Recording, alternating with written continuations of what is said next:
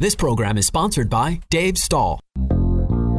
It's time to get educated on your Second Amendment rights. Welcome to two full hours of Gun Owners Radio. Your hosts, Dave Stahl, Joe Dramisi, and Michael Schwartz, will teach you about firearms, self defense, and the laws that affect your rights to keep and bear arms. Visit gunownersradio.com with questions to learn how to become a sponsor of Gun Owners Radio and get involved. Together, we will win. Now, here's your hosts, Dave Stahl, Joe Dramisi, and Michael Schwartz on The Answer San Diego. All right, folks. Hey, welcome to Gun Owners Radio, FM 961, AM 1170. The answer. This segment is sponsored by John Dillon and Dillon Law Group. Do you have legal matters that involve anything gun related? Then you need to call attorney John Dillon. Whether your questions are about red flag laws, gun registration questions, gun transportation questions, or maybe you aren't sure that your gun complies with California law, well, you need to call our trusted firearms attorney, John Dillon. John Dillon is right here in Carlsbad and specializes in California gun laws. Give him a call at 760 642 7150 or visit the website at dillonlawgp.com. John's going to be in court tomorrow too. We'll have to talk about that later in the show. Except he's going to be the attorney this time rather than the Oh, is he really? Instead of a radio host? no instead of a plaintiff or a. was gonna say, what, defendant. what is he usually when he's in court? no, I'm kidding. He's yeah, yeah. So all right. So last week uh, we did the subscribe to our email list Mm-hmm. to win an Eclipse holster dump tray, and we have a winner this week. Do you really? Dave Stahl. No, not Dave Stahl. Let me look it up here. So the winner of the Eclipse holster dump tray, which was very very cool. Um, she let's see, subscribe to our email list to win, and the winner is Katie Bernotsky. I hope I said that right. Katie Bernotsky. So congratulations, Katie. You're the winner of an Eclipse holster dump tray. Uh, just contact us, or I guess we have your information, so we'll contact you to let you know how we're going to get that to you. That's fantastic. That is. She she's going to have her uh, her EDC dump tray or everyday carry. yeah. You know, she See, can put all folks, that's why in. it's important to listen to the show because when we get product to review, instead of keeping it, we hook you up and get you an opportunity to win something totally free without having to spend a dime. That's right. And coming up uh, in just uh, real soon here, actually, they're on sale now. The Cover Your Asp week tickets are on sale. You have to you have Hey, to really don't ever say that again until he's near the 10 second button. you put poor Brendan in a mild heart cardiac arrest over here. I know you have to really really. well, our last guest last week I us know, on I guard. know. Cover Your Asp, ASP, which uh, is of course John Correia. Seen him on YouTube. He's going to come out and he, we got a week of training and seminars and fun and all kinds of cool stuff. Uh, if you're a member of San Diego, uh, Orange, Riverside, or San Bernardino County gun owners, you can get uh, you're going to get a uh, uh, discount code so that your tickets are going to be discounted. So check your email for your access codes. If you're a member of San Diego County gun owners, Orange County gun owners, Riverside County gun owners, or San Bernardino County gun owners, take a look for your discount code to spend a week training with John Correia from ASB Active Shooter. What, what is it? Uh, Active self protection. active self protection. I'm sorry about that. There you go. Easy for you to say. And then don't forget to take the listener survey, gunownersradio.com slash survey. So go to gunownersradio.com slash survey. You could win a 511 Rush 24 backpack.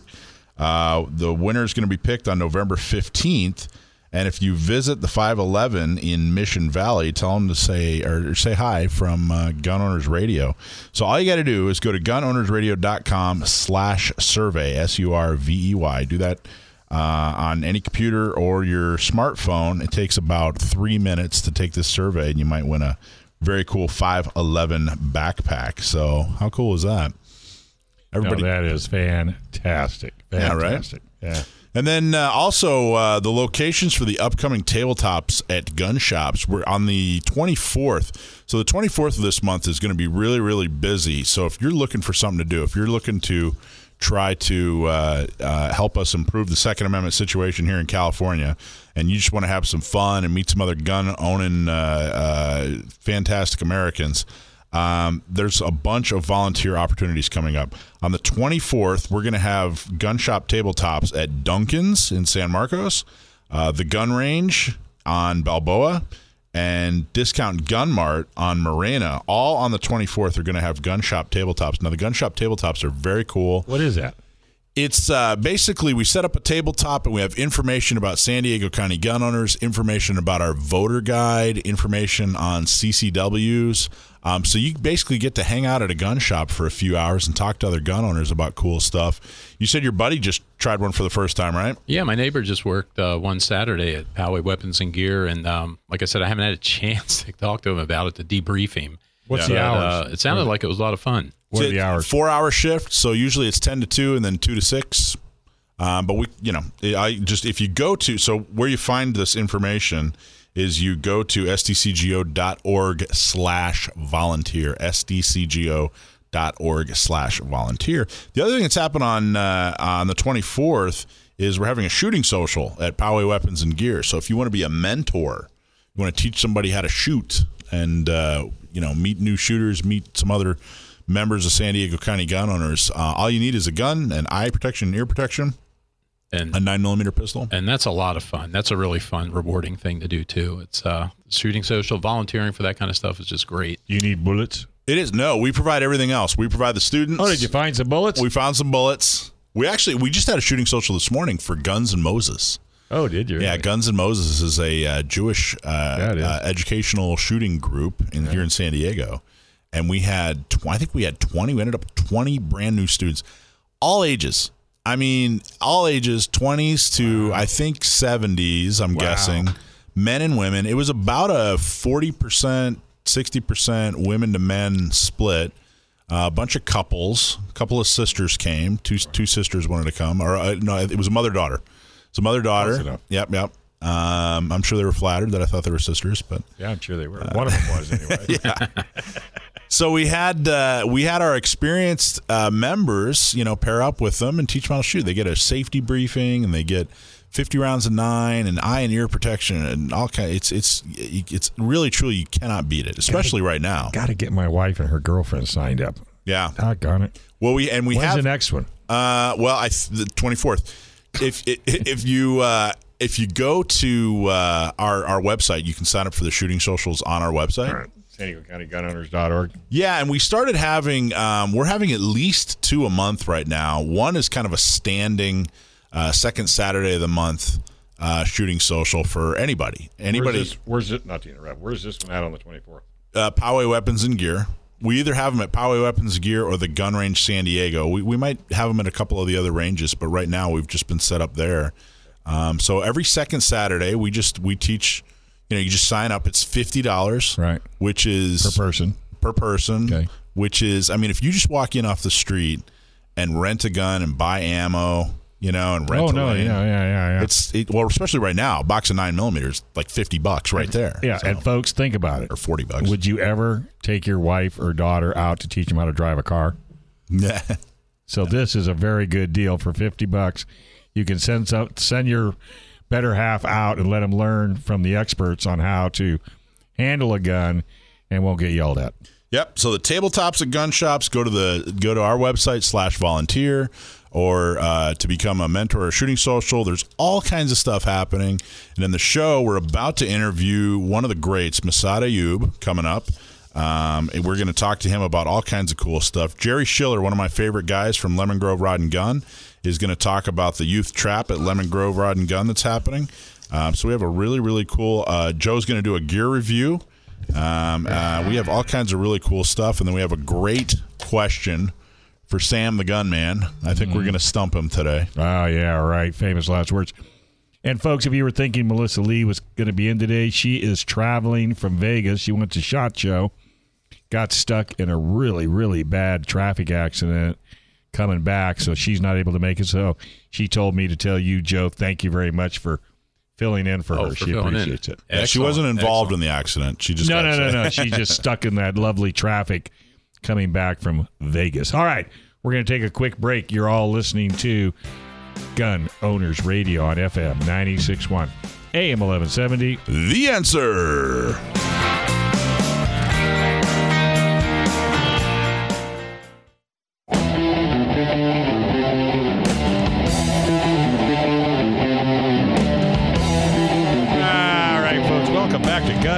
Radio on FM 96.1, AM 1170. The answer. Hey, what's the best defense for self defense in those horrible new red flag laws? Firearms Legal Protection. Firearms Legal Protection is a legal defense program for lawful gun owners with a 24 7 emergency hotline. Let them provide the lawyer for you. Call Firearms Legal Protection today. That's Firearms Legal Protection at firearmslegal.com or you can call 469 310 9100. Boy, I tell you, we got a great special guest up. I'm going to leave this one up to you, Mike. Absolutely. So, our, our very, very cool guest, one of the greats in the industry, uh, someone that's truly just respected by um, anybody that's ever uh, that's ever touched a gun, really. But if you've taken any kind of formal training, you've probably learned some, by, from somebody who has learned something from our next guest, Massad Ayoob. How you doing? Doing good, sir. Good to be back. Fantastic. Well, thank you so much for coming on and talking to us. Um, pleasure, Mike. Yeah, and congratulations. You were recently named president of the Second Amendment Foundation, right? Uh, yes, last month. Congratulations. That's fantastic. Thank you. So more, tell, more work. well, it's a great organization. Uh, I've spent about 30 years on the board of trustees. And when the president, Joe Tartaro, passed, he had been a mentor mm-hmm. to me and to all of us. Uh, I will never fill his shoes, nor will anyone else, but I'm damn sure going to try. Well, we appreciate all your all your help and all your expertise. So, for those who don't know, um, talk about what you know. There, there are a lot of different groups out there, um, national, local, uh, state. Uh, what what is the focus, or what exactly does the Second Amendment Foundation do? The Second Amendment Foundation was founded by Alan Gottlieb back in the 1970s. Uh, the original uh, purpose was to fund and gather legal scholarship into Second Amendment and other gun owners' civil rights issues.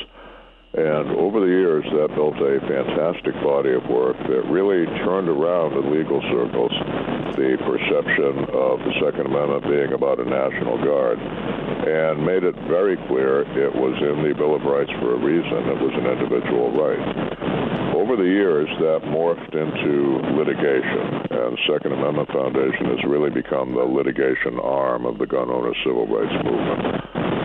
At the moment, we have dozens of cases pending, uh, local, state, county, and uh, we have worked on the national level as well. It was really Second Amendment Foundation that brought us the Heller decision, uh, Heller versus District of Columbia, and the McDonald decision, McDonald versus Chicago.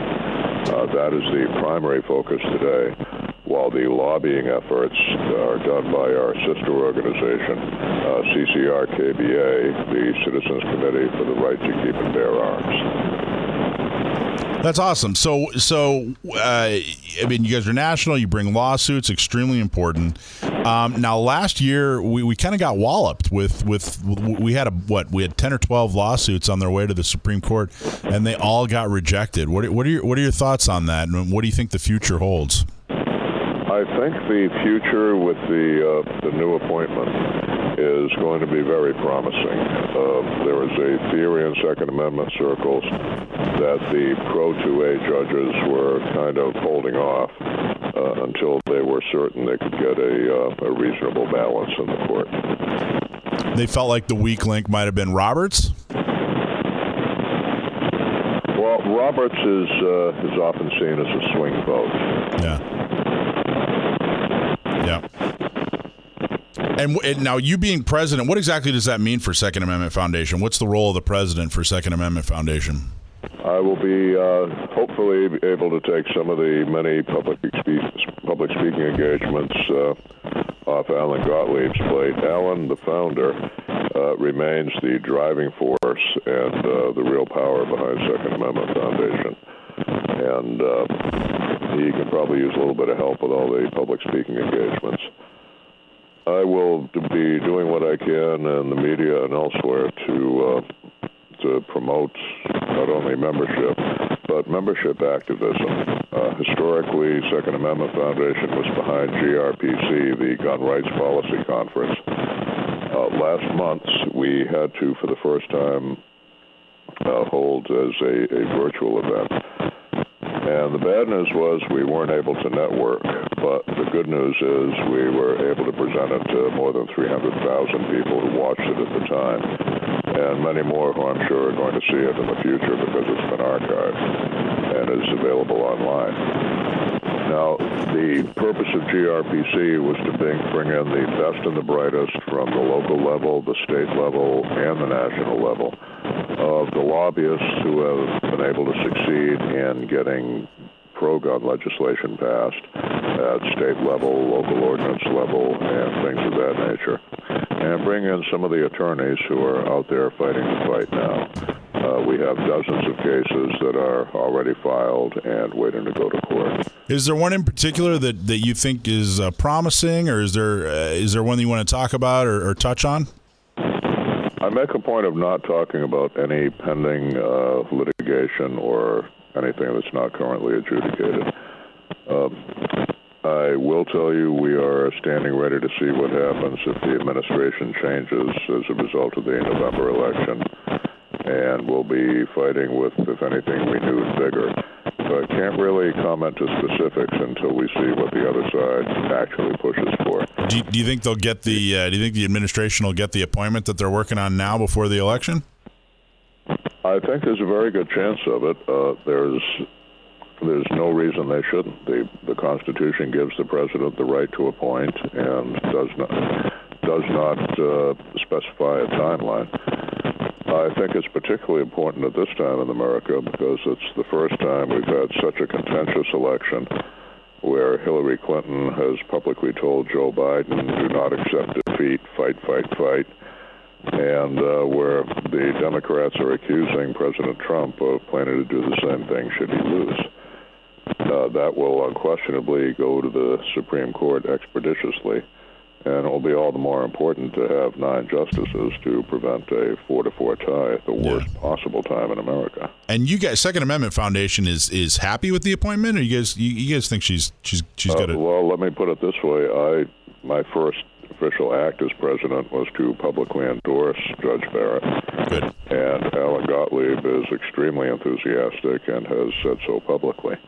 Uh, a lot of that commentary can be found at the website uh, saf.org. saf.org. And if people want to be a member of Second Amendment Foundation, uh, they can join online as well? Uh, they most certainly can, and they can also join a, a basically a new group that we have the uh, for Second Amendment activists. Uh, and they can find that. Hang on one second, let me get that for you. We call it 2A First Responders. Oh, nice. And anyone interested in that, basically, we're trying to recruit dedicated people who are willing to work phone trees during elections, to work phone trees during legislative sessions, and contact uh, their their representatives at the state level, the city level, the county level, everywhere. And we provide training, encouragement, uh, et cetera, for that and we are hoping for them to recruit additional volunteers at their level who can pack a state house, who can flood a state legislature with uh, you know letters from the public explaining their position on gun owners' civil rights. And anyone interested in joining that is enthusiastically invited to go to saf.org slash grassroots. saf.org slash grassroots and you'll uh, you'll you'll put them to work as activists. I like that a lot. Now, here's a question I get a lot running San Diego County gun owners. I'm sure you probably get it as well. Um, uh, the question is, how do you guys work with other organizations? We are all on the same side. Uh, picture it's World War II, and I don't care if the guy backing me up is uh, a British soldier, an American soldier, an Australian soldier. I care that they're on our side and know how to fight. Awesome. So in the past, we've worked uh, with uh, the National Rifle Association, uh, including on legislation. Um, representatives of Gun Owners of America have been speakers at our gun rights policy conference. Uh, we're all in this together, brother. I agree. Couldn't couldn't agree more. About once a year, I, I put out a little a little uh, little article, I do a little write up, and and uh, basically tell people, hey, you know, it's it's January, it's time to sit down and write five or six checks, you know, to five or six organizations. People ask me all the time, well, what about this organization? What about that organization? Are they good? And my response is, if they're fighting for the Second Amendment, then yeah, you know, send them a check. You know, whatever whatever your flavor is. I personally like all of them. I don't have a bad thing to say about anybody that's trying to expand our Second Amendment rights, whether it's activism or they're writing about it, you know, and, and engaging with media, or if they're filing lawsuits, whatever it is. Um, you know, and it, it's it's your it's your freedom tax. You know, you got to pay your freedom tax once a year and join all the organizations. And you know, if we're all if we all carry a little bit of water, nobody has to carry a bucket. But Second Amendment Foundation has been particularly effective and hardworking. And uh, with you as president, I, I'm, I'm, I'm, i think we're all stoked. I think that's they made a fantastic choice. I'm so glad you're involved with them and, and that they picked you for uh, in a leadership role. Well, I'm excited about it, and I think uh, no matter how the election turns out, we're going to have a very interesting year in front of us. Yeah, I think you're right, and I think you're you're absolutely right. So, how did you originally get involved in Second Amendment Foundation? I mean, you're a busy guy. You're doing all kinds of stuff. How did how did that uh, relationship begin? Well, in the 19, uh, 1970s, I was invited to one of their meetings in Boston with probably 30 activists and I was very impressed with the brain trust that Alan had put together on doing the legal research and so forth. And I said, send me in, coach. Anything I can do to help, let me know.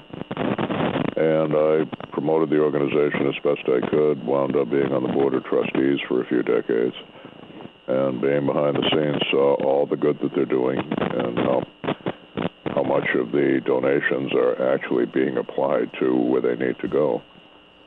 You know, it's funny. I, and you know, uh, the '80s and early '90s. I don't think that gun owners, uh, especially those that are maybe just just recently, you know, within the last five or ten years, getting involved in activism, um, you know, maybe they just bought a gun five, ten years ago or whatever, and they're just starting to kind of pay attention.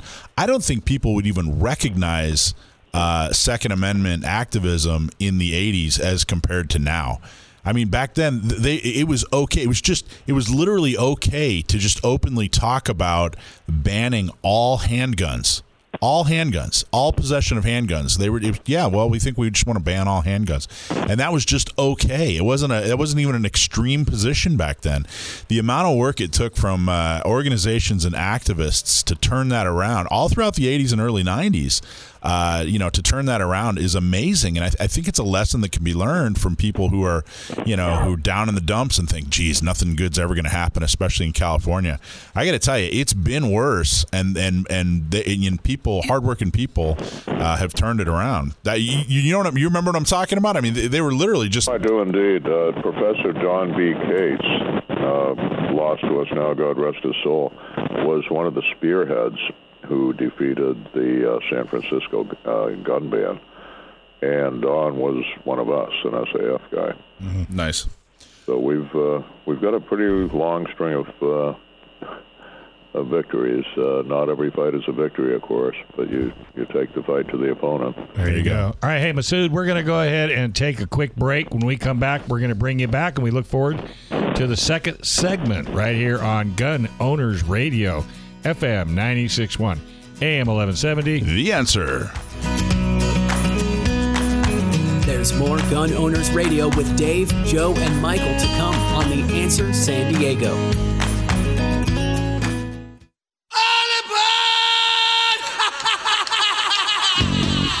All right, folks. Hey, welcome back to Gun Owners Radio on FM 96.1, AM 1170. The answer. California assault weapon laws make it almost impossible to own an AR pattern rifle.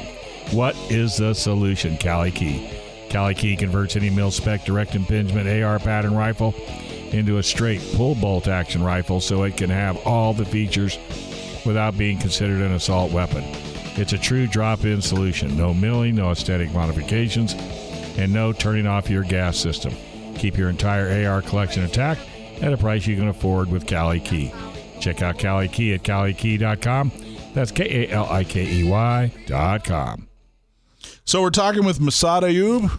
who uh, we what we were just talking about was that he was recently named the president of the Second Amendment Foundation, but uh, but that's uh, most people know him from all the training he's done and all the writing he's done, and uh, what a what a highly respected uh, uh, figure he's been in the Second Amendment movement for decades now. Um, Massad, we were talking a little bit about you know a little bit about everything, and I, you know the NRA is something that all gun owners are, are, have been focused on. You know, everybody has heard of the NRA, even if you're not a, a gun owner. Um, I've been a member for years. I, am sure you know a lot of gun owners have been a member for years. They, have had a couple of rough years the last couple of years. Um, what, what are your thoughts on that? What, what do you think the future of the NRA is? What what uh, what are your thoughts on what's going on with them right now? Well, we all know that it's critical to NRA uh, watching the New York Attorney General and uh, Governor Cuomo and their absolutely vicious acts in the organization and its five million members is is. Now, uh, if they have a problem with uh, two or three members of the organization who hold high position, and if they have evidence, go ahead, try them for embezzlement but to state that they're going to destroy the entire organization makes it blatantly clear that they're far beyond the law. We're, we're talking here about um, an attorney general who, at the beginning of this, before the before the lawsuits and the allegations, excuse me, called the NRA and by extension all its members a terrorist organization.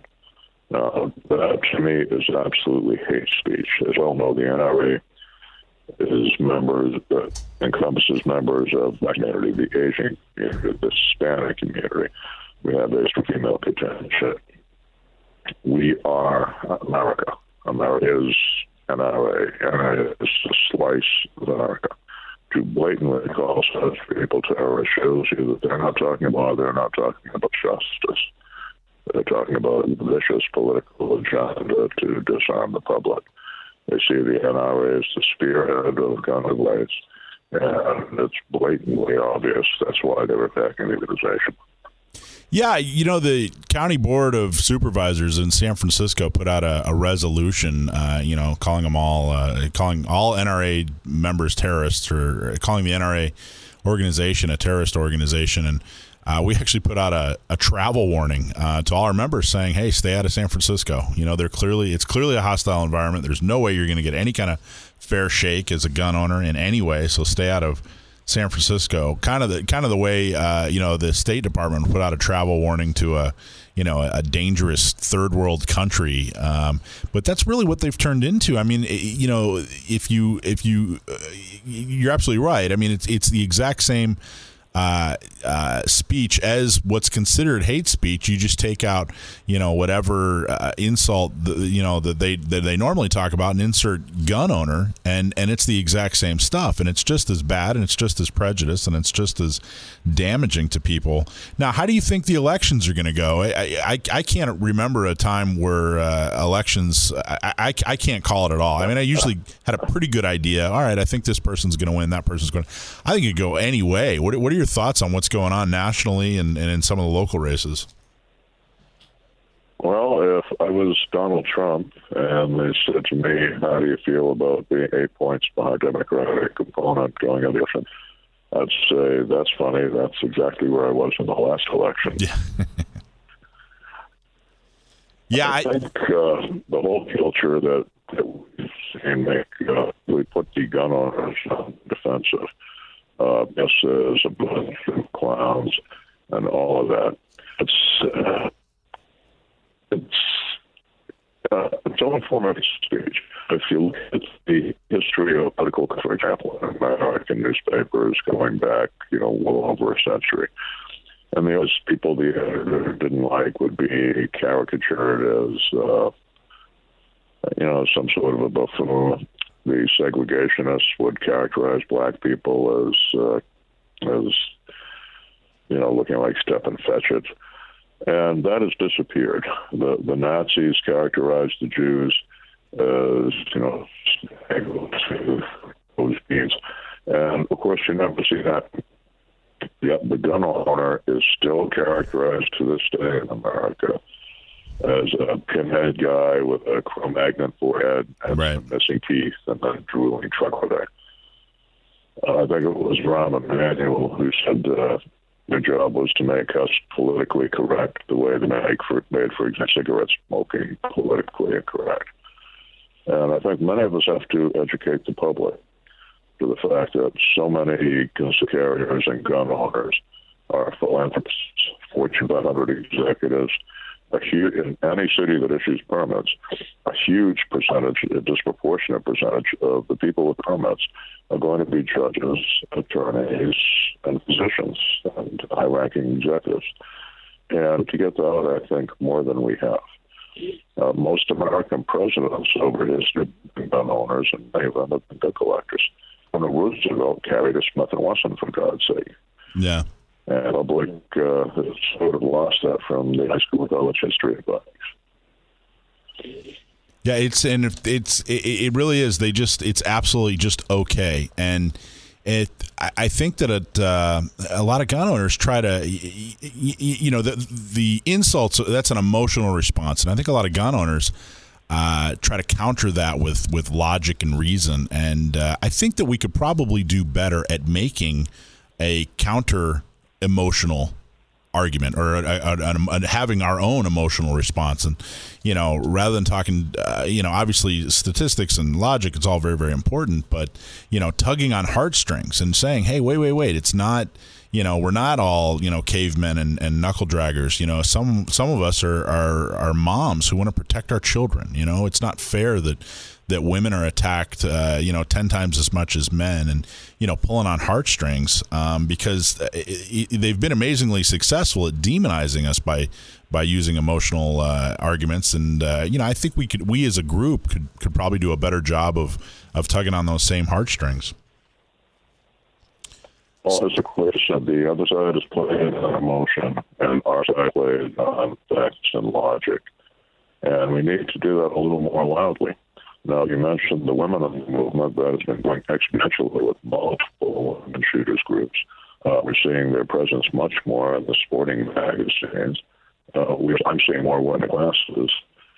And we tend to see more women we used to at shooting matches. And it is really a logical progression. If you look back into the mid latter 20th century, the, the rise of the women's equality movement, as we know it today. Uh, look, for example, in the construction industry. Women didn't break into construction as, as hod carriers, uh, you know, doing muscle work. they broke into it as roles of caterpillar tractors, force multipliers. Female officers in law, American law enforcement didn't really start going on the street as full-blown officers, detectives, until the late 60s. Up until then, they were police women. They would be matrons at the women's jail. They would be the one that would search a female suspect, something like that, maybe handle some juvenile issues. And the reason that has worked as well as it certainly has is that a female officer carries force multipliers, the gun, the Right. pepper spray, the Yep. taser, and the old days one now, the baton. The firearm is simply a force multiplier in a violent situation. Society and biology alike understand men tend to be larger, stronger, and more culturally prepositioned uh, uh, uh, for you know physical violence. And the force multiplier that that 38 or 380 on the purse puts her at parity with the 250 pound testosterone monster. Now, if you look at it historically, uh, I, I draw the parallel of the nursing system where uh, our police service, fire service, and emergency medical service. If you go back to when I was born in the 20th century, if I had gone to the family doctor the doctor show us how to do closed chest cardiac massage, which is what they call CPR, that, the doc would looked down like I went nuts and said, "You want to learn that? Go to medical school. That's what we do." And all these years are you're considered almost socially derelict if you don't know CPR, controlled bleeding, um, the Heimlich maneuver, because they figured out in a nation of now 328 million people, we only have about 8,000 cops, for example, and we plus a million emergency services workers and the emergency medicine field. The average response time nationwide is most often at 11 minutes. Well, if your heart stops somewhere between three and five minutes from then, you're going to be irreversibly brain dead. 11 minutes to rescue, five minutes or less to death, carry the one. And people figured out CPR will save lives because if there's a first responder there, not not society's first responder, the cop, the firefighter, the paramedic, but anyone who knows what to do, they can keep that person alive and hold the line against death until the professionals can get there.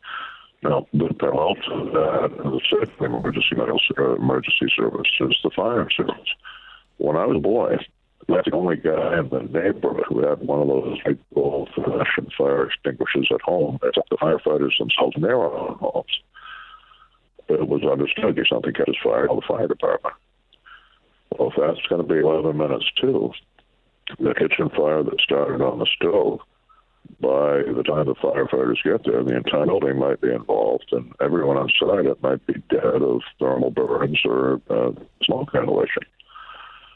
And society figured that out. That dealt that any of your listeners or any of your members don't have at least one fire extinguisher in the home, probably more, probably large vehicle.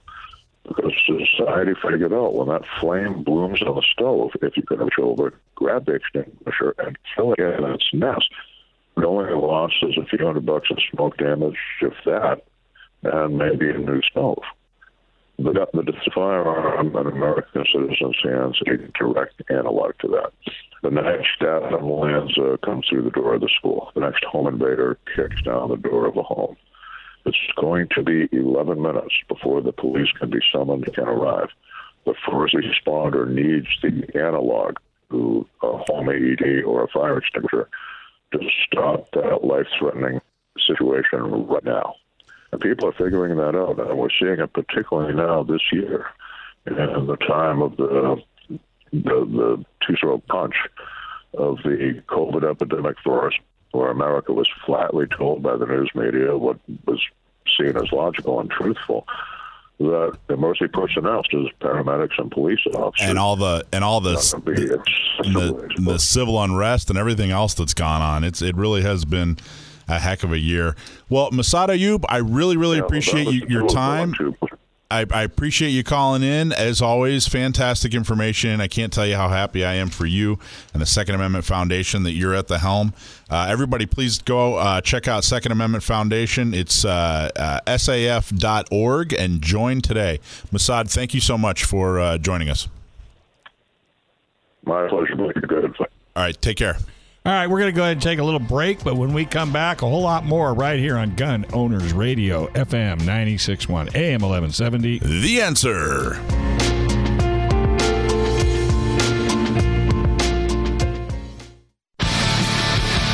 Welcome back to Gun Owners Radio, educating you on your Second Amendment right. Now, here are your hosts of Gun Owners Radio, Dave Stahl, Joe Dramisi, and Michael Schwartz on The Answer San Diego.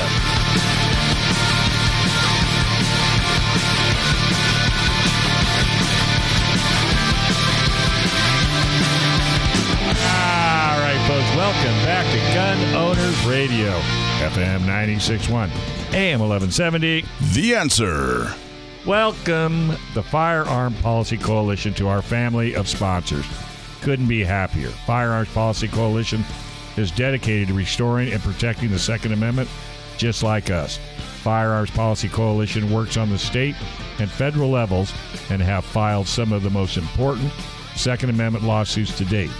Together, we are working on all levels to restore your gun owner's rights.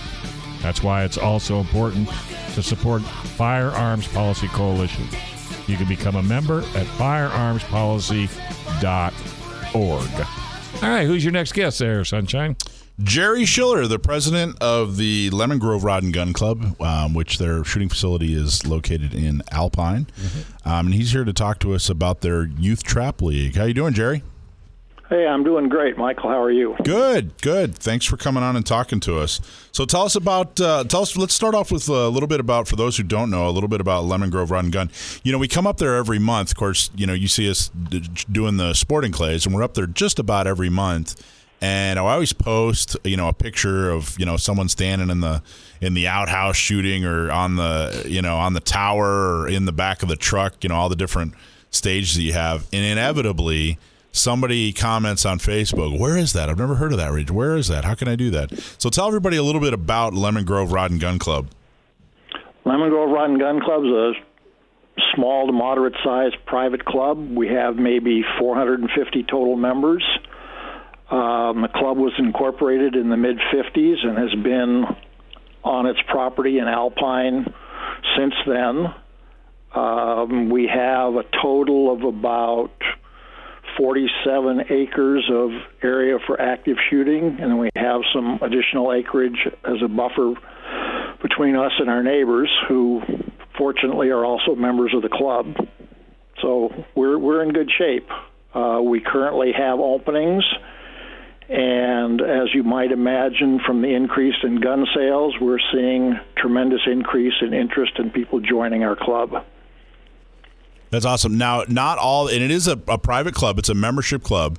So most of the time, you can't uh, shoot. It's not open to the public. You, you have to be a member to shoot. But you do have, um, I don't know, a handful of, of uh, events that are open to the public, right? Uh, like like uh, Sporting Clays on the fourth Sunday is open to the public, and you have a couple other events that are open to the public.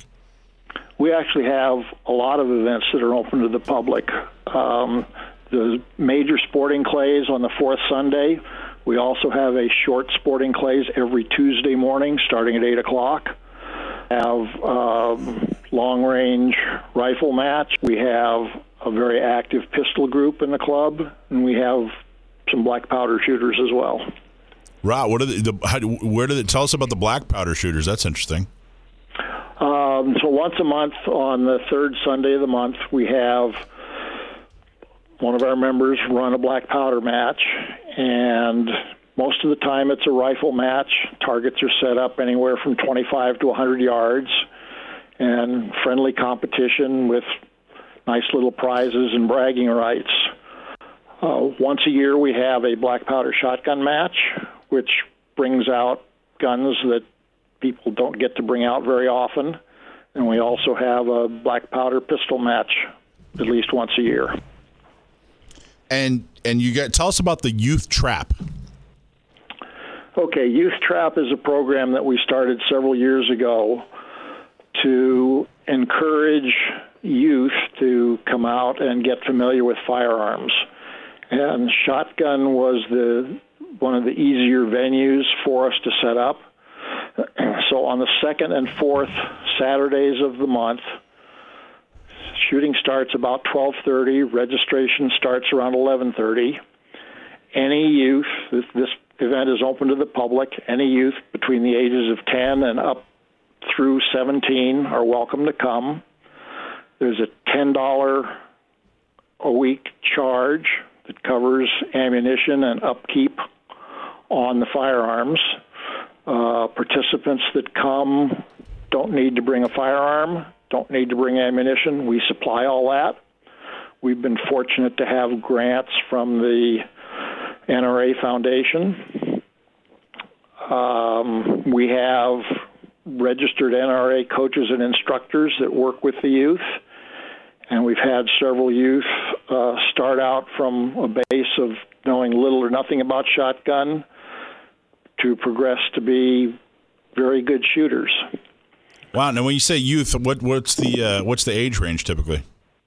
Uh, from the day a youth turns ten through their 18th birthday, they can come out. That's awesome. On any any given Saturday, we'll have anywhere from five to maybe a dozen or 15 kids come.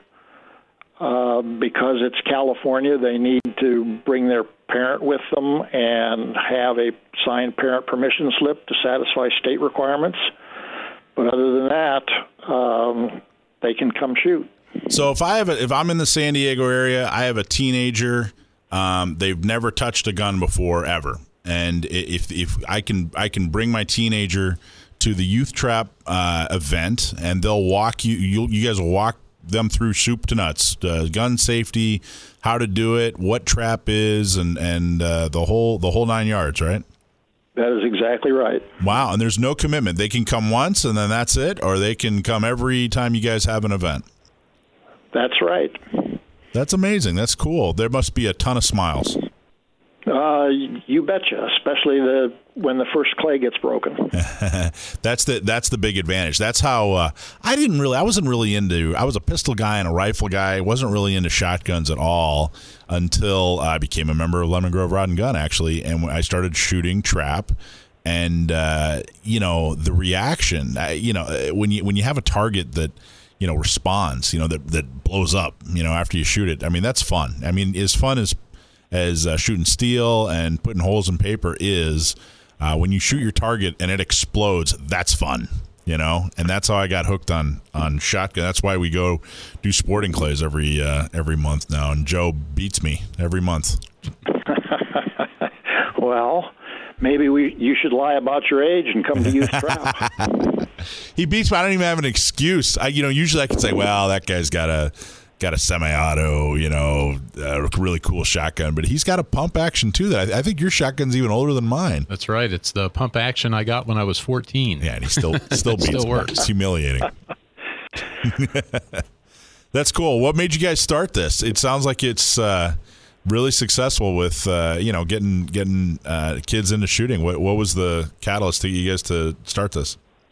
Well, we've had a Boy Scout Merit Badge program for a number of years, and we kept getting inquiries from members who had kids or grandkids.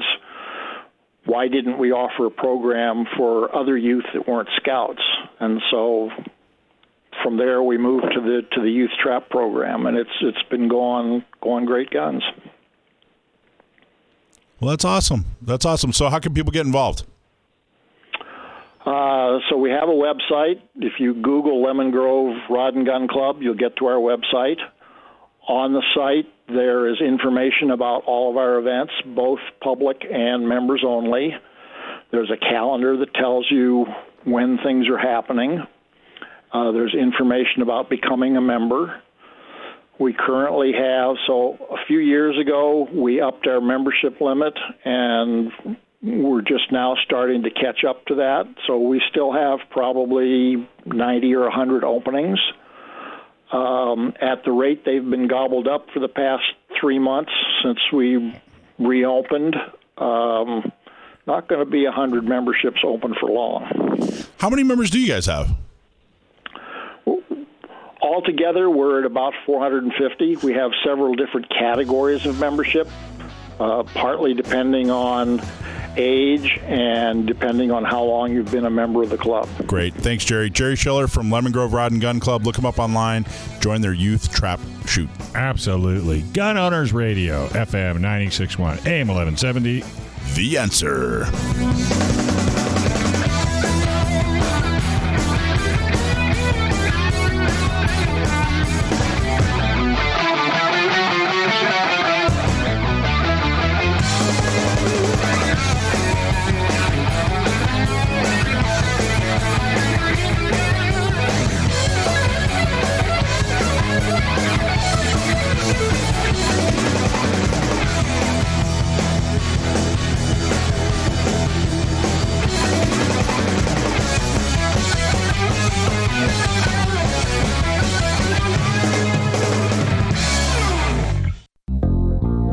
Welcome back to Hour 2 of Gun Owners Radio with your hosts, Dave Stahl, Joe Germisi, and Michael Schwartz. Visit gunownersradio.com with your questions and comments or to learn how to become a sponsor of the show. Time to get involved and get active. Together, we will win. Now, here's Dave, Joe, and Michael on The Answer San Diego. All right, folks. Hey, welcome back to Gun Owners Radio, FM 961, AM 1170. The answer. Well, self defense and emergencies can happen to anyone, and unfortunately, the justice system may not be on your side. While you protect your family and property, U.S. Law Shield is here to defend you 24 7, 365 days a year with a comprehensive self defense coverage at affordable price. Bad guys don't take days off, and neither does our coverage. Get a plan from U.S. Law Shield. Check them out today at uslawshield.com. All right, we got Joe Germisi. He is going to chat with you as the covert blogger. Uh, in November, the Second Amendment is on the ballot. How will you vote? Good question. So yeah, so we um, wrote about or what I wrote about this week is uh, you know the election coming up, and it's a um, it's a pretty stark choice. Um, you know between the the two choices here, somebody's got to be president, and um, at least if you just narrow it down to the Second Amendment, so I think the, the overall the choice is pretty stark. But um, we're a Second Amendment group, so we're talking about the Second Amendment, and uh, very very great differences between what one side says they're going to do, what the other side says, and I think um, for the most part, the electorate's pretty, I you know, to be nice, misinformed. I think about a lot of things. Uh, uninformed is probably closer. Yeah, that's very And- polite. Yeah, and, Very. and, you know, gun owners are unfortunately not immune from this. So what I thought I'd do here for a few minutes is just run down the differences, and I did this in the article. But um, and these come from first the Democratic Party platform, and you can look this up online. The links in the article. But these are the things that the party platform lists that they want to do. So Democrats want to enact a universal background checks. And when they say that, you know, that doesn't sound like a okay, everybody's up for background checks, but that always includes a uh, national registry so that all firearms owners are registered and a whole slew of other things. So they start off with that. They want to end uh, the online sale of guns and ammunition. So no more buying anything online. You'll have to buy it at your local shop, which um, they'll work on, you know, making it difficult, just like they do in California, making it difficult for those shops to stay open. Um, they want to ban and manufacture the sale of what they call assault weapons, what everybody else knows as a modern sporting rifle, the AR-15 platform. Um, they want to ban sale of high-capacity magazines. So again, what normal people would call standard capacity, anything greater than 10 rounds. Um, they want to incentivize states to enact licensing requirements for owning firearms. So again, a registry, something you know we already have that pretty much in California, but uh, they want everybody to be registered. They want to uh, incentivize states to enact extreme risk protection order laws, the uh, red flag laws that we've been hearing about. Um, pass legislation to require guns to be uh, safely stored in homes, uh, similar to what the city of uh, San Diego is trying to do. So your your gun essentially has to be disabled and locked up uh, when it's home. Um, repeal the laws that shield gun manufacturers from civil liability. So again, that was tried before, and uh, Congress fortunately um, did away with that. But to take it a step further, if you go to Joe Biden's um, website, the campaign website, um, he takes all those things, and I think there's about 3,500 words up there of what he plans to do, uh, Second Amendment wise. Um, the first one is, again, to repeal the Protection of Lawful Commerce in Arms Act.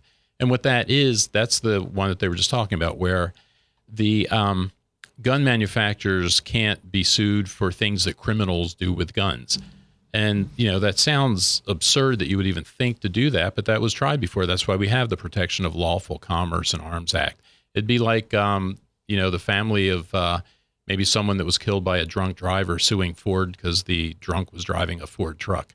It's it's the same idea, and, and the intent is to put manufacturers out of business. So you could look forward to uh, an attempt to repeal that.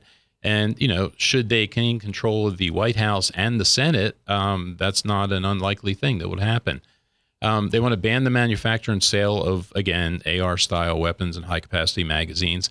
Um, he wants to regulate possession of existing assault uh, weapons under the National Firearms Act. So, a registration thing similar to what we have out here in California. Um, require citizens either sell their AR-15 magazines and and um, or platforms and magazines to the government or register them. So, restrict the number of firearms a citizen may purchase to one per month. Californians will recognize that one. Um, require background checks on all gun sales, another thing we have out here, private party transfers.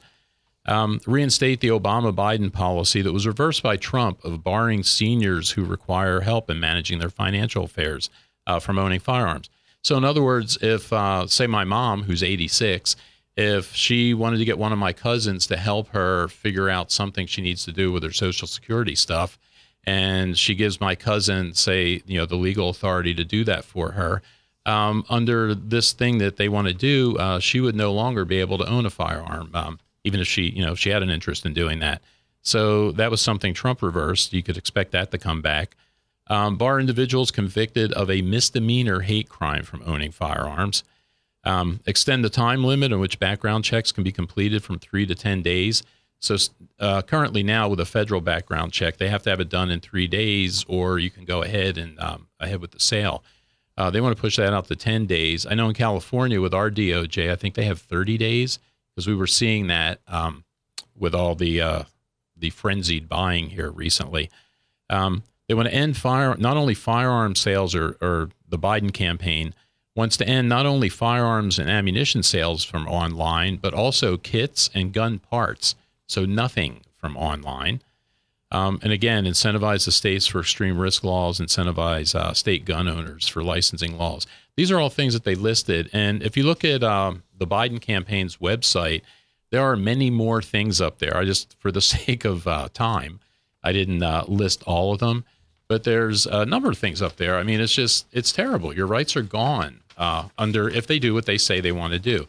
To contrast that, if you look on the um, Republican Party's platform, and when they did their convention this year, they resolved not to change the platform from 2016, so it essentially is the same. But even the tone of things uh, up there is a little bit different. And you know, again, not not that the Republicans always do what they say they would do. Um, if they did, that'd be nice. But um, but even the tone of it, uh, it says they have, uh, we uphold the right of individuals to keep and bear arms. A natural, inalienable right that predates the Constitution is secured by the Second Amendment. And um, you know, just to even come out and say that, um, back when they did the uh, the Heller case back in 2008, there was a Gallup poll, and um, I think it came up with 75% of Americans believe that the Second Amendment protect an individual right. Um, so you know, at least they're they're talking the right thing anyway. Um, they support firearm reciprocity. Again, they had a shot with that, and um, unfortunately, didn't do what they should have done. I think that that got derailed uh, after a school shooting. But um, you know, at least they're in the ballpark here. They support constitutional carry statutes. Uh, it says we oppose ill-conceived laws that restrict magazine capacity and ban the sale of most popular or the most popular and common modern rifle. So you know, the choice is um, is uh, pretty stark, I guess, or the differences are pretty stark. Um, you know, and I see some people too. It's just it's a little bit frustrating. Um, when we posted this thing, because um, this article, you can find this up on our blog site on uh, San Diego County Gun Owners uh, .org or SDCGO.org, yep, SDCGO.org blog page. Uh, we also throw them up on our Facebook page. And someone commented on there, um, you know, about well, I guess we have to we have to vote for a uh, a narcissistic uh, a narcissistic overweight reality star or something like that. And you know, there are people that let let their hatred for this man, mm-hmm. you know, they don't care about anything else. They don't care about what happens to the country. They don't care about what happens to their rights and um, you know, really not good to be that way. So um, I just wanted to, uh, you know, kind of um, show people here anyway, in case you really did not know what these people are planning to do. Um, a really important election, even more so, I think, than 2016. Um, just uh, can have a really profound effect on which way the country goes now. And there, there, and you know, there has to be political consequences in order for the Democratic Party to change their platform. I, even probably number one priority in uh, the you know for gun owners. Our number one priority, what we should be doing more of uh, and working hard to do is changing the Democratic Party. Um, and that that can be a lot of different things. That can be changing it internally. That can be changing it by uh, by showing them it's painful to you know politically painful to have those uh, views. Um, but it, it, you know we have to get back to a point when this wasn't the political football that it's become in the last 30 years. Well, again, we have millions of new gun owners now since January. And, you know, it'd be nice for them to just see this list. Hey, welcome yep. to the gun community. This is what's coming. Yeah. Depending on how you want to vote. Well, I, I recently uh, I, I recently helped uh, a couple of uh, women uh, who needed to get a uh, wanted to get a pistol for, for self defense, and they're they're Democrats. Uh, they're you know voting for Biden, whatever anyway, when I was helping them, I said, "Well, you really don't have a lot of choices as far as pistols because you just can't buy that many pistols here in California." And they complained up and down about that, you know. And I said, "Well, that's the law, you know, the pistol roster." And, and they ended up, I think they both ended up getting a shield, which is one of the only, you know, concealable handguns you can have. Yeah, but they can't get the Shield EZ, which for women is a lot easier to rack. exactly. Yep. Yeah. So Flash forward about a month, they named Kamala Harris as vice president. They're all in for Biden and Harris. And I circled back and said, "Hey, remember how mad you guys were at the uh, the pistol roster? Guess whose fault that was? Directly, Kamala Harris. You know, so that kind of thing. You know, and I'm not going to say that magically, you know, change their mind, but that kind of thing. You know, hopefully you can, you know, point those kinds of things out and say, "Hey, look, the, these are real world consequences." To these, uh, uh, you know, ridiculous. Hey, uh, you better be proposals. careful with that, though. I think I think Kamala is racist. It's got to be Kamala. So Yeah, what are you doing with the correct. Kamala? Whatever. Unless you're Joe Biden. Yeah, unless you're Joe Biden, then you can call her Waldo. It's perfectly okay. Hey, we're going to take a quick break, and we come back a whole lot more. In fact, the man is now going to do a gear test. Uh, A called- review. Caldwell Electronic Earmuffs. He looks so good in these things on Gun Owners Radio. FM 96.1, AM 1170. the answer. There's more Gun Owners Radio with Dave, Joe, and Michael to come on The Answer San Diego.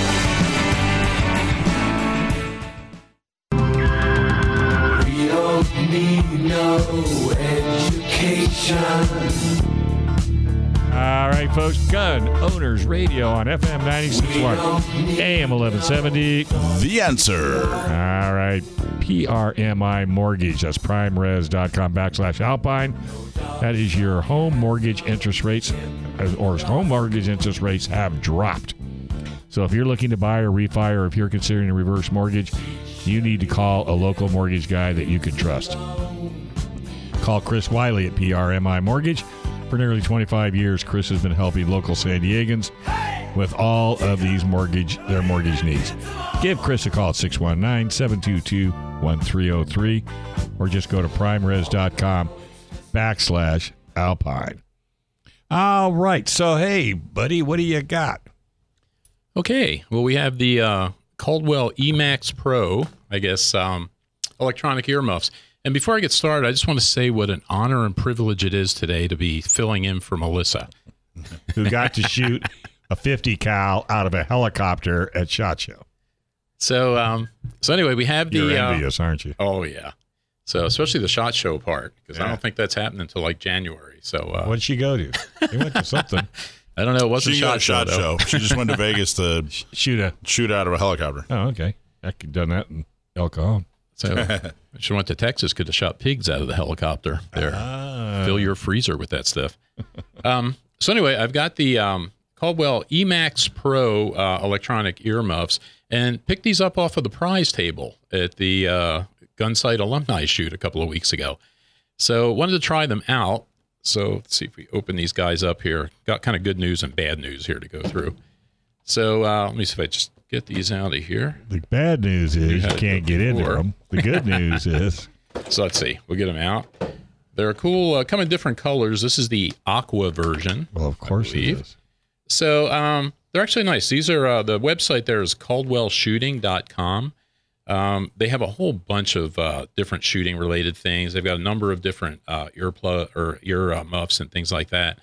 So um, tried these out the other day and um, kind of some good and bad stuff here. So um, go through the good stuff because I tried it out. Well, let's do both here. So uh, I tried it out at a Women on Target thing I was working uh, last weekend, and these come with three uh, batteries, and uh, worked fine for uh, a few minutes, and the three batteries died immediately.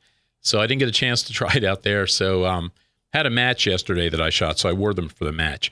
So uh, what I'll say about them is they're they're really nice. Well, they wait a minute. Did you put Yeah. different batteries in them after the, yesterday? Oh, yeah, I didn't have batteries with me at the Women on Target event, but I uh, threw some new ones in there yesterday. And they how were- long did they last? Uh, the batteries, I think, lasted a while. The, I mean, they were fine. The earmuffs uh, had other issues, Oh. but um, the batteries are fine in there. So um, first, I'll say that they're really nicely made. I mean, they're real solid. They're very comfortable um, when I put them on. The um, and they worked at that thing for about maybe half an hour or so. And what started happening was I started hearing this beeping sound in there. And at first, there was a big truck there. At first, I thought, okay, the truck's backing up.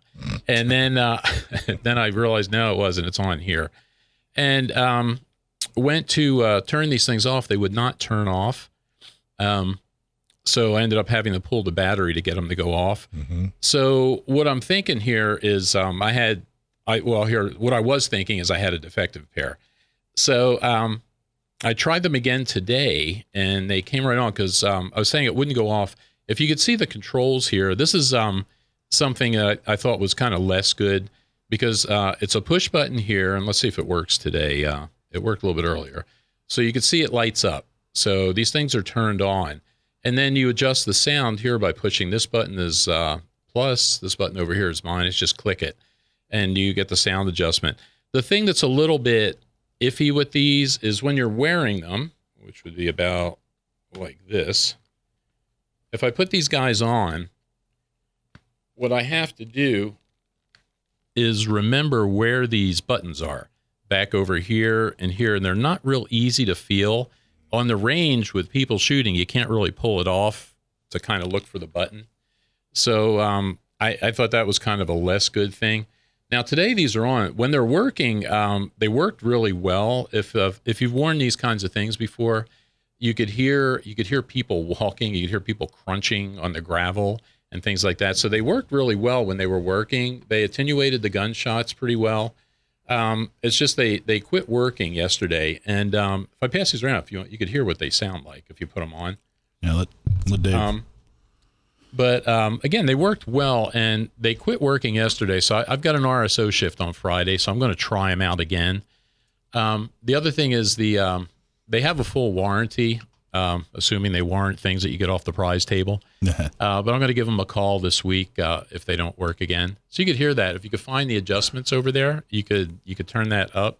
So Is it down on, just a little bit farther, and uh, you could probably hear just uh, stuff here. Well, I I've used other Uh-huh. other headphones. These are w- too too tight. I bet you if you wore these for a half hour, or so you could get a headache. Yeah, I didn't. I mean, uh, they fit me fine. Um, Just here, Mike. I have a big but head. I didn't have an issue with You that. have a melon. Let me see here. Try that. Finding the buttons though and the You controls were, were yeah, that's going to be a problem. You I almost, think. you know, a little bit. Yeah, like the other pair, I've got a Peltor pair. I Go ahead think, and see if and- you can and even there's, spread them um, apart. There's actually a knob on there which works pretty well. But um, This is a guy that loses springs out of his gun. Everything. so these go for about forty four dollars. Oh yeah, these are tight. They fit on my big ears though. But they're still super tight. They're a little tight. They're a little tight. I think you can you can adjust them here, You think? right there.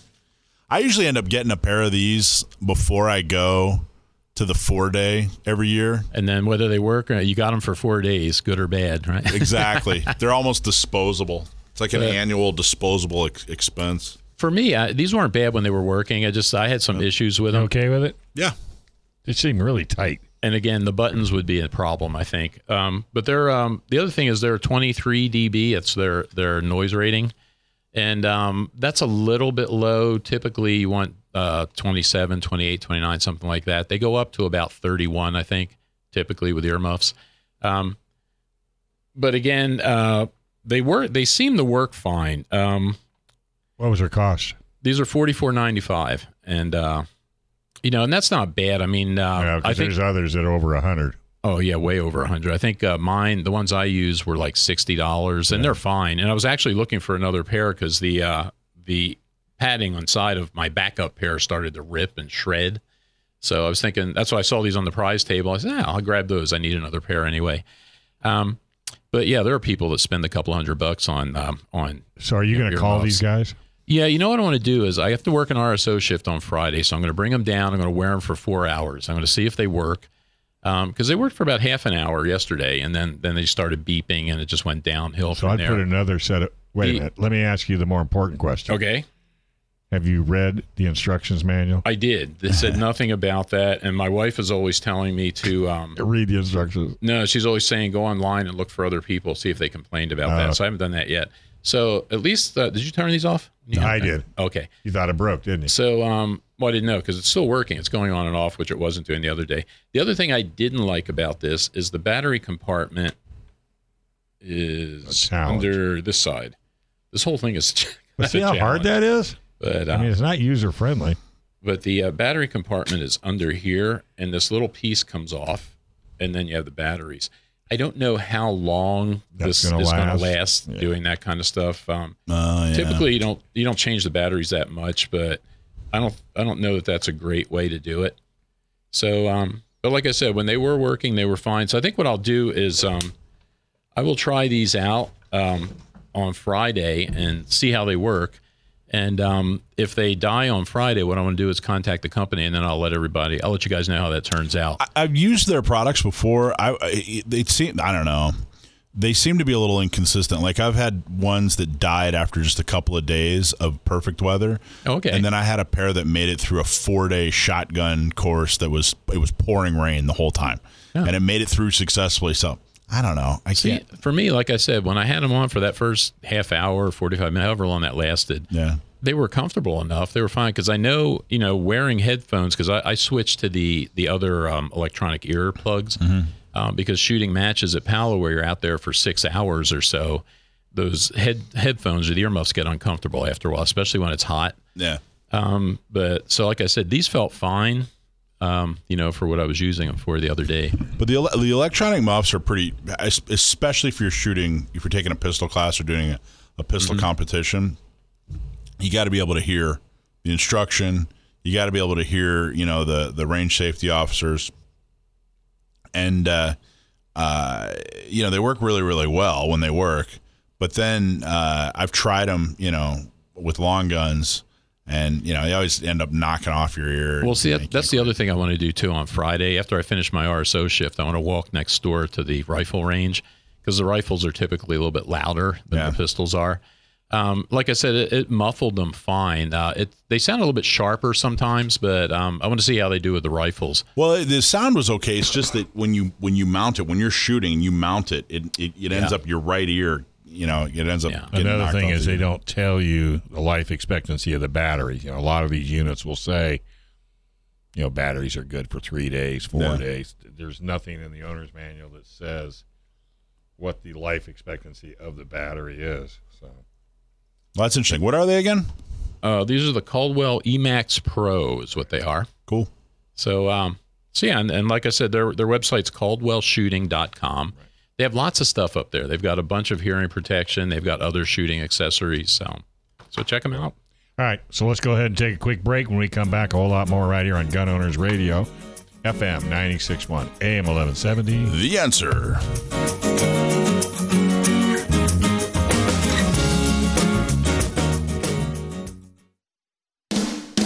Welcome back to Gun Owners Radio, educating you on your Second Amendment right.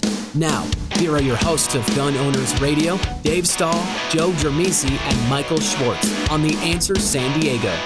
All right, folks, welcome back to Gun Owners Radio right here on FM 96, AM 1170.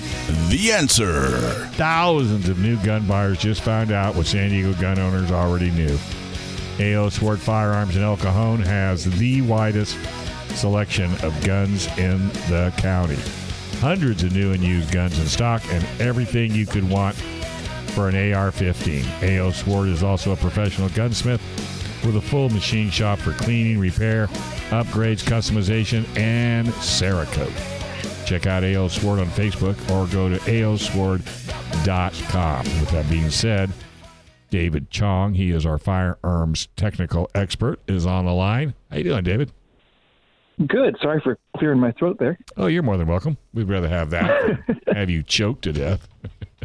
Wait, I promise it's not the COVID. Ah, we're so glad to hear that. Yeah.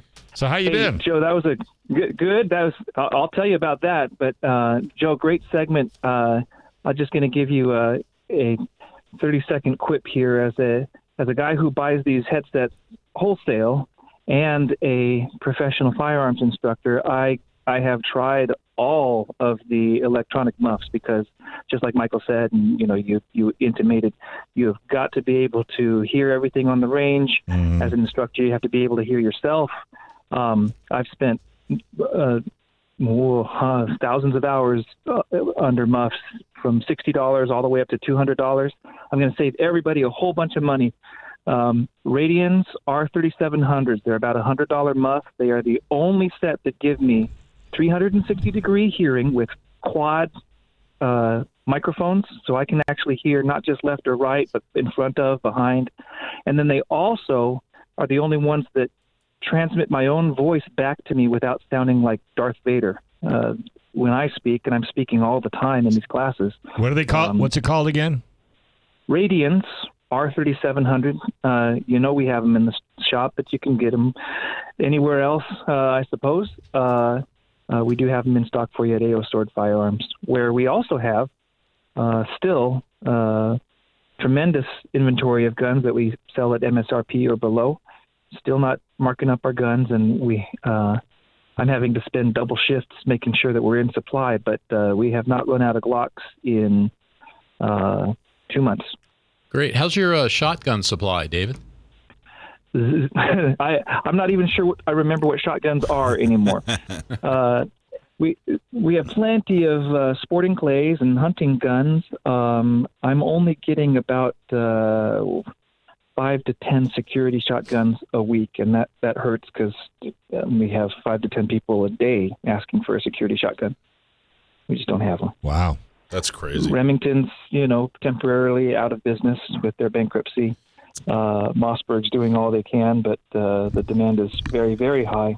So we, it, that is the that is the number one thing, other than of course nine millimeter and five five six ammunition, that we just are having a very, very hard time meeting demand. Yeah, and with this election coming up, I don't I don't see any of that letting up. I think it's going to be bad at least through the end of the year. Well, I've been telling. Yeah, we we've seen on the wholesale or excuse me retail side, and I apologize for cutting you off, Michael, but Nope. uh, the the sales were five times normal volume in COVID season. Then they got to ten times normal volume in riot season. Trickled down to about six times normal volume last month, and then now they're picking back, back, back up. I've been telling people for years, you know, the, the you know guys that had five or six ARs, you know, you got to get a shotgun, and nobody's been listening to me for years, Dave. Nobody's been listening. Well, somebody Looks must like, be listening. Looks like all I needed to do was, you know, burn down La Mesa, start a few riots. That's what I should have been doing. yeah. I know. How about that? Uh, so you have an interesting story for us, David. I sure do. Uh, cutting to the chase, uh, last weekend I was supposed to be on the show, and I, I apologize to you and our listeners, but I spent my whole Sunday working with uh, law enforcement on a uh, lethal force threat encounter with trespassers that I had um, on our ranch in Tombstone, Arizona. Uh, it, it it went wild west on us for a little while there. I want to share some points about my encounter that I think listeners can get some takeaways for their own successful self defense. Um, you, you read through the uh, uh, good, bad, and ugly in the uh, sheriff's report, Michael. I did. It was it was pretty uh, pretty phenomenal. I, I don't know. I'm going to let you lead because I don't know how much you want to talk about it, but go for it. Thank you, thank you. Yeah, I'll, we'll we'll keep the names out to protect the guilty, but uh, the gist of it is, uh, I had just finished up a shooting session on a private 1,000 acre ranch that we are developing for uh, uh, shooting sports and training. Uh, that's going to be very exciting, but I can't talk much about that. Uh, and as I'm packing out again in the middle of our ranch, uh, uh, three tres- uh, three ATVs full of trespassers, uh, five five people, uh, came up on me, were belligerent and challenging, and insisted that they weren't trespassing. Trespassing, no matter how many times I told them that they they were, and they needed to get get out. Um, they eventually left and said they were only passing through. After a lot of belligerent talk, uh, I went up to see where they went, and lo and behold, they weren't passing through. They came back at me, piled out of the cars, said they were going to bash my head in. Uh, I, I should mention I, I had my AR-15 on the ground because I was uh, parked and wa- looking for them when they when uh, they came back. Uh, I had uh, my service pistol uh, in my gun belt exposed on my on my hip, and uh, they threatened to bash my head in, uh, uh, charged me aggressively, uh, and eventually, when one of them said, "I'm going to rip that gun off your hip and shoot you with it," things got very serious. And at that time, I uh, put my hand on my pistol in a master grip. Did not draw the pistol, but informed them that they would be shot if they moved any closer. One guy did charge me, and I uh, oriented at him, told him he was going to get shot, two other people charged me, and I said they were advanced, I should say. I told them they were going to get shot too, and only when they realized that I was really, really serious that I would use my gun uh, did they eventually calm down and uh, move towards leaving. Uh, they eventually did leave, but uh, only got about 100 yards before they uh, drunkenly crashed one of their ATVs into uh, my partner who was responding up and uh, uh, trying to rescue me. And uh, that, that ended up being a DUI hit and run. Jeez. And uh, yeah, so the, I would tell you it's a it was a qualified success because ultimately nobody had to get shot, nobody got hurt. Uh, a lot of threats and uh, a couple of rumpled fenders, uh, but ultimately uh, everybody went home safe, including the people who were me. Did anybody get Uh, arrested? Uh, no, there, there were no arrests. Uh, I will explain that, and it, it's it's a small town, Tombstone, of 1,200 people. We knew exactly who each other were in the uh, encounter, and in small towns, uh, dumb people say stupid things while drunk, and you write it up to dumb things that stupid people say when they're drunk. But uh, uh, they made a big deal out of it and said that I had drawn my gun, had pointed it at their heads, and told them that they were about to die. Uh, so I got questioned on that. I told them the actual story, and um, my story stuck. I'm not. I'm not in trouble, um, but that's why I ended up having to make a police report. Well, the one thing I did like a lot in the in the police report that I read that you sent me was how much you emphasized de-escalation. You know, no, you, you you only win the the gunfights you don't get into, and that was the one thing I really, really one of the many things I should say I, I liked about your write up, and what you did is that you made sure that you didn't get into a gunfight. You you kept your head. Um, you, you mentioned I don't think you you talked about it, but you you you kept your offhand you know, in a, um, uh, you know, uh, in a, in a, uh, in a, kind of pointed at him in a manner of, hey, position. there you Yeah. go, yeah. So uh, you think you did a fantastic job. Uh, you know, all the things that people talk about in the classes about de-escalating and making sure you don't get into trouble. Um, you you executed all those perfectly. Well, you know, David, I think if it would have went a little further, they might have been surprised by your empty-handed skills. Yeah, that's true too. Yes, that's true. Uh, so part of I teach combatives, and that means not just gunfighting, but uh, everything from empty hand through uh, melee weapon all the way through firearms. Uh, because I do believe that defense is a continuum, and part of the thing that kept those people safe, even though they were trespassers. At one point, I said, uh, "I do, I do not want to shoot you because I care about you as a human being, even though your behavior is disgusting." Um, and, and that's the truth. Uh, part of what kept them not shot is they had already in, uh, approached within uh, five feet of me. Uh, because I am very competent at defending myself, uh, that was not yet a lethal threat for me. For for an average student of mine, I would tell them that that was already too close, and they could be bludgeoned or grappled and and seriously injured or killed, uh, even by an unarmed opponent. Uh, because of my level of training, I'm- I was the 1997 uh, Shotokan Funakoshi World Champion uh, in sparring. So uh, I, I do know how to defend myself. Uh, still, had the guy grabbed me at that range, uh, that would have been a very, very desperate close contact drill with my firearm. That would have been no fun. But again, I didn't want him to get shot.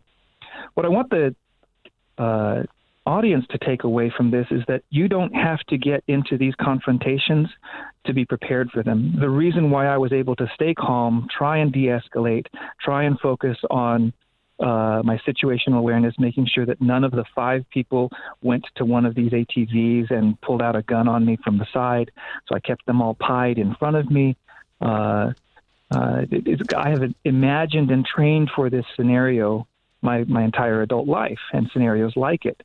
Um, research uh, over the past 10 years have shown has shown that the hippocampus, part of your brain that works on memory and training and imagination, can be at least as engaged and possibly learn even more from imagined scenarios that you walk all the way through uh, over scenarios you've actually been through experientially. So, high quality realistic based training uh, from high quality instructors can arm you with experiential knowledge or even superior to experiential knowledge to be prepared for these kinds of encounters so that you're not for the first time wondering what do i do? What do i do? What do i do? when a guy's facing you uh, who's towering over you by 50 pounds and uh, half a foot uh, and spitting in your face.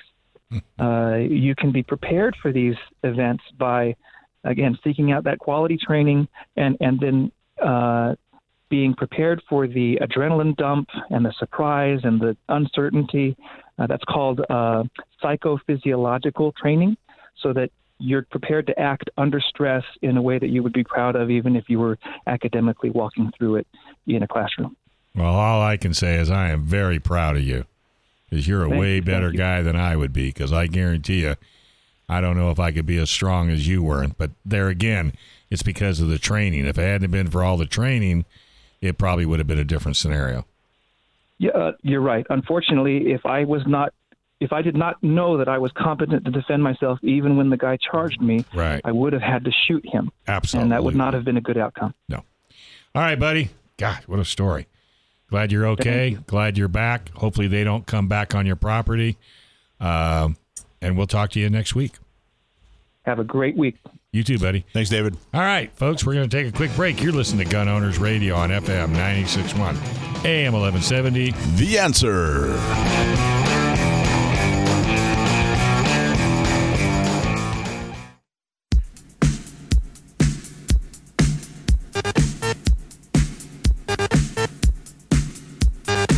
All right, folks, welcome back to Gun Owners Radio, FM 96.1, AM 1170. The answer. Welcome back. And don't forget, it is thanks to our sponsors that we get to broadcast and bring you the best Second Amendment content show in the nation.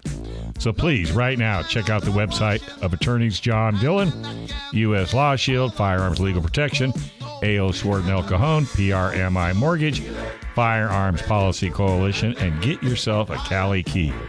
Need to find out more information on our sponsors and how to get a hold of them? Go to gunownersradio.com. All right, here comes the stump of the month. Uh, we're going to have him on in just a second, actually. So I just wanted to let everybody know that uh, Firearms Policy Coalition is in town. A bunch of expert witnesses are in town.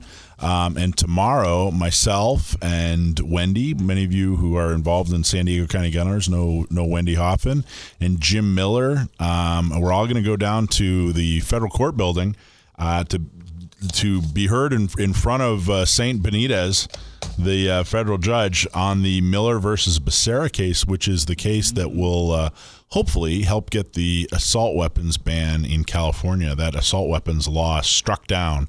Now I know everybody. Every time I say assault weapons, people, oh, that's not a real term. That's the name of the law. The name of the law is the assault weapon uh, uh, Ban. the ban. They use the uh, assault weapon term in the law. So I'm just naming the law. Not you doing it. But uh, you're right. It's not an industry term. The lawsuit actually calls it a uh, politically motivated pejorative term. It's not a real term. Uh, they made they they made it up and, and, and you know to or they used it, I should say, to make it sound scary. So, just wanted to let you know uh, if you are a member of San Diego County Gun Owners, you're a plaintiff too, because it is uh, we're one of the plaintiffs, San Diego County Gun Owners, on behalf of all of our members. So, if you're not a member, please help us with this lawsuit. Join today, sdcgo.org or San Diego County Gunowners.com. 10 bucks a month, $100 a year. Please help us. We're going to be in court all day tomorrow, maybe even Tuesday. It's going to take a few months to get the final decision. Um, but uh, if we know Judge Benitez, it's going to be one heck of a decision. And then from there, who knows what, what what's going to happen? But uh, I wouldn't be surprised if this case makes it up into the Supreme Court. But this is a real court case that we're hoping will have a real uh, impact and effect, a positive effect on your life. So cross your fingers, wish us luck, Dave. You got it, brother. I'm right there with you. All right. Now, our most popular segment, Stump My Nephew, Sam the Gunman. Sam, you there? Yeah, how are you guys? Good, man. How are you? I'm hanging in there. Good.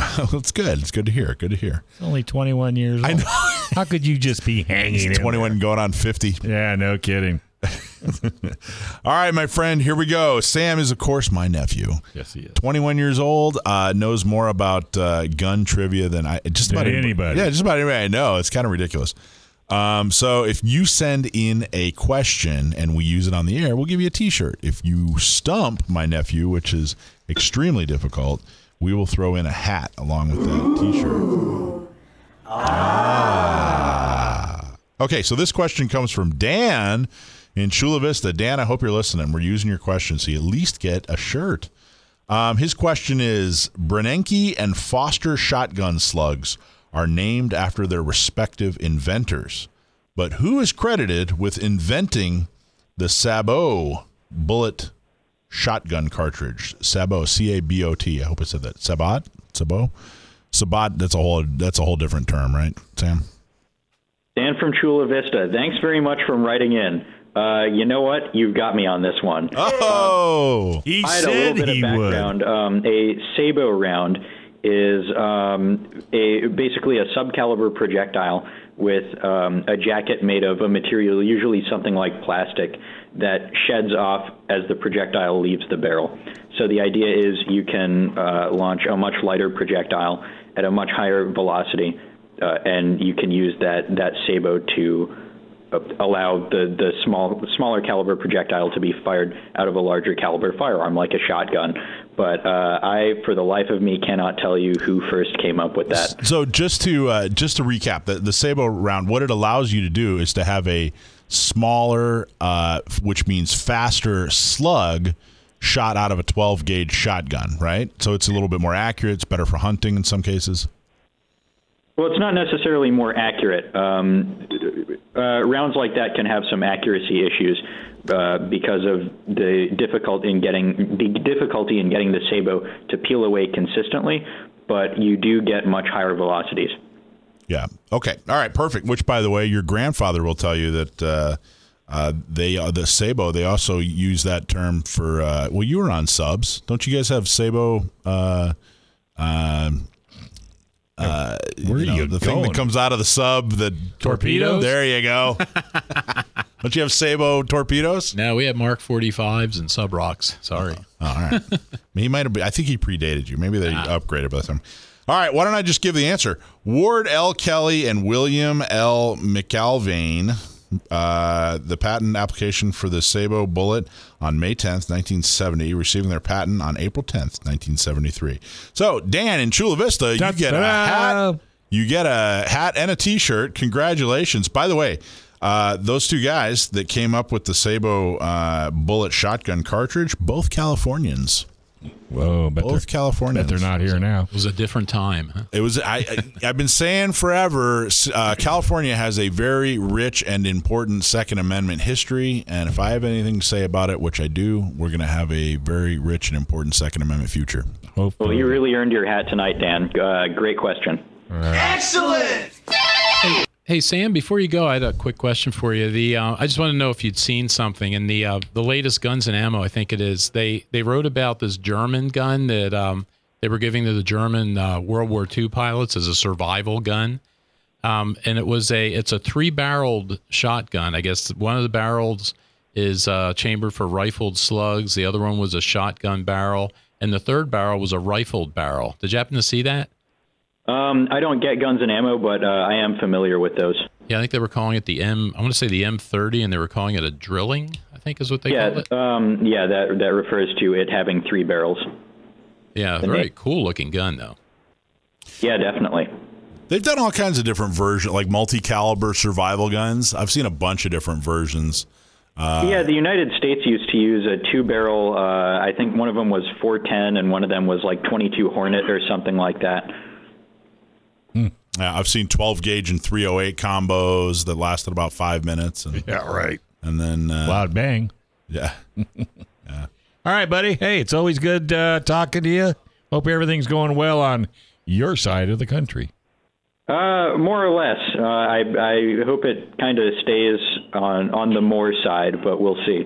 All right, buddy. All right, you take care, be safe, and say hi to the family. You too. Good luck with that lawsuit. You got it. We're after them. All right, folks, if you're listening on Facebook, YouTube, or on the podcast, make sure you hit the like button and subscribe.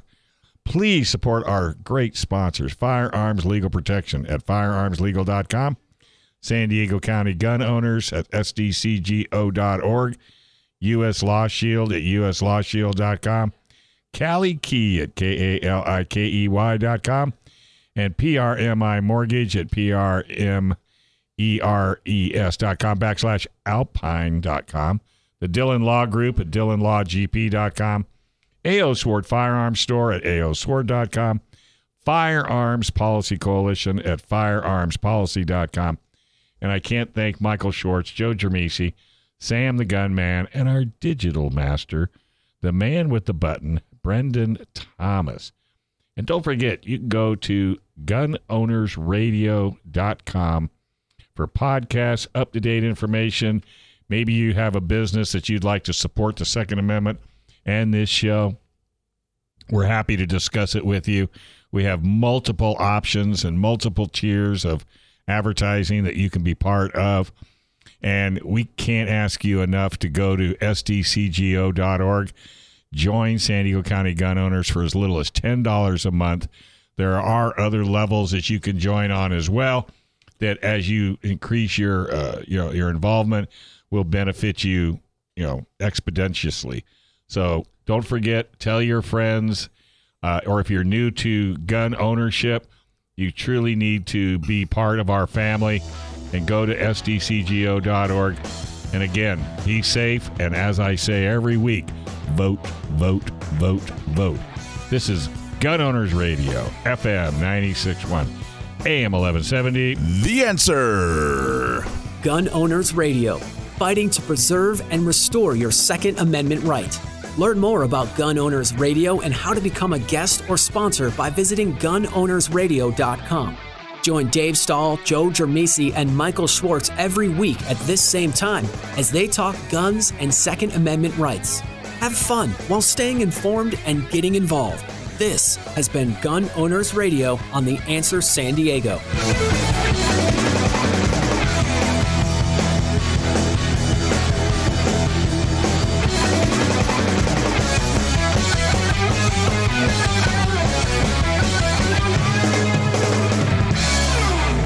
This program is sponsored by Dave Stahl.